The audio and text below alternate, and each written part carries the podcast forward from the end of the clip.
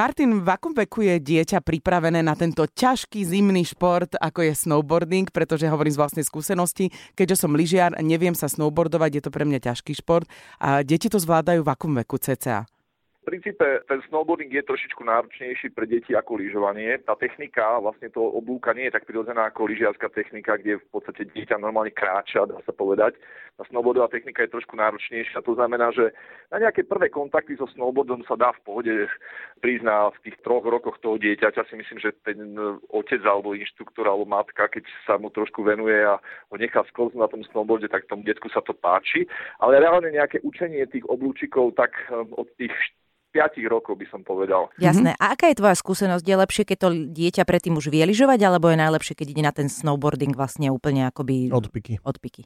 Myslím si, že je to fuk, pretože ten snowboard je, je iný šport. Možno ten pocit toho sklzu tam akýsi je, že to dieťa možno už dokáže odhadnúť, čo ten sneh s ním urobí, ale mm, je to iné. Je to, je to dosť iný pohyb. Možno, a... že je to aj jedno, či to dieťa predtým lyžovalo uh-huh. alebo nie. Ale je prirodzené, že keďže lyžovať môže skôr, tak je prirodzené to dieťa najprv naučiť lyžovať a potom prirodzene vlastne prebehnúť na snowboard. Skrátke by si nám vedel povedať, ako vyzerá taký tréning týchto malých detí?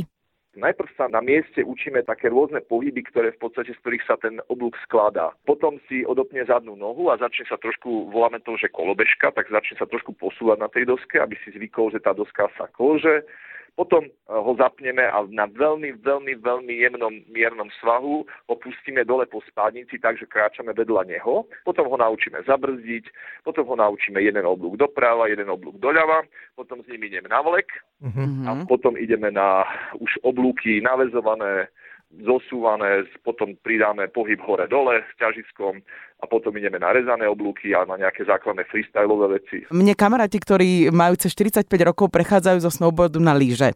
Je to ohraničené nejak, že už taký starší? Áno, už od 45 sa nemôže Nie snowboardovať. Akože, ja to tak pozorujem vo svojom okolí. Je pravda, že je to taký možno aj náročnejší ako, šport pre starších ľudí? Alebo inak povedané, ako keby, že šport mladých? Počkaj, pre starších som zle povedal. No, pro troška starších po 45 No, neviem, no ja, ja, mám, ja mám už rok po tomto limite, takže ja myslím si, že ma to bude baviť ešte ďalší ďalších 20 rokov. Ja to rád striedam a my v podstate aj v Board Academy, čo učíme aj ďalšie športy, tak eh, vedieme deti a vôbec aj dospelákov k tomu, aby nerobili jeden šport, aby sa snažili vedieť tých športov viacej, lebo je to zaujímavé. Aj tie, napríklad na svach, keď človek príde a je tam prašan, tak na tom snowboarde je to naozaj veľmi krásne. Hej? Mm-hmm. A mhm. keď sú zase bubny, tak zase si to vie vychutnať človek na lyžiach viac. Na tom snowboarde to nie je ono.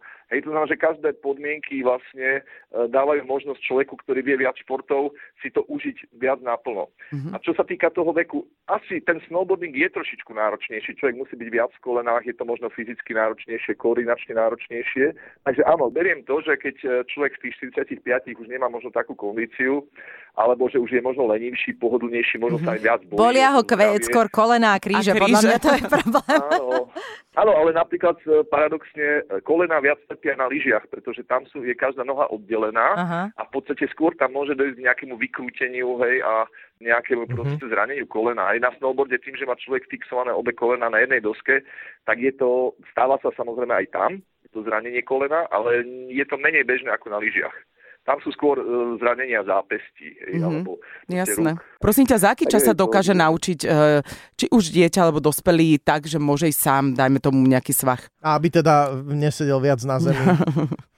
Jedného do troch dní. Wow, tí čo? Tí, tí super šikovný jeden deň, potom taký ten priemer, v podstate ten druhý, tretí deň tie oblúky robí určite. No dobré, ale kedy už ide, tak, že si povie, že oj, tento človek už má čo si odbordované. Ja akože... si myslím, že takých eh, tých 10 dní intenzívnych na svahu už to hodne, hodne pomôže. Uh-huh. Na snowboarde v podstate človek vyzerá o mnoho skôr dobre ako na lyžiach, pretože na lyžiach, kým sa človek naučí fakt dobre lyžovať, že to dobre vyzerá, tak to trvá roky. Na snowboarde to tak nie je, pretože ten snowboard je v podstate jednoduchší, je to jedna doska, nemá človek palice, uh-huh. takže ak sa to naučí naozaj od začiatku s inštruktorom, naučí sa to správne, tak uh, vyzerá to fakt už ten tretí deň je relatívne dosť dobre. Prosím ťa, zimné športy sú, nebudeme si klamať, pomerne náročné finančne. Ako je to so snowboardingom? No je to presne to isté ako s lyžovaním. V podstate ten výstroj stojí plus minus to isté, oblečenie deto, takže tam nie je rozdiel. Jedine už dneska majú aj snowboardisti možnosť si šlapať svah na tzv. split snowboardoch, to znamená snowboardoch, ktoré sa dajú rozdeliť na polovicu a dali sa na nich šlapať, ale v princípe je to to isté, je to veľmi podobné lyžovaniu, čo sa týka financií. Ďakujeme pekne, toto okay, bol dobre. Martin Pach, uh, tréner snowboardingu a iných doskových športov. Želáme ti pekný víkend a ešte kopec eh, krásnych hodín stravených na svahu. Ďakujem pekne a vám všetko dobré, majte sa.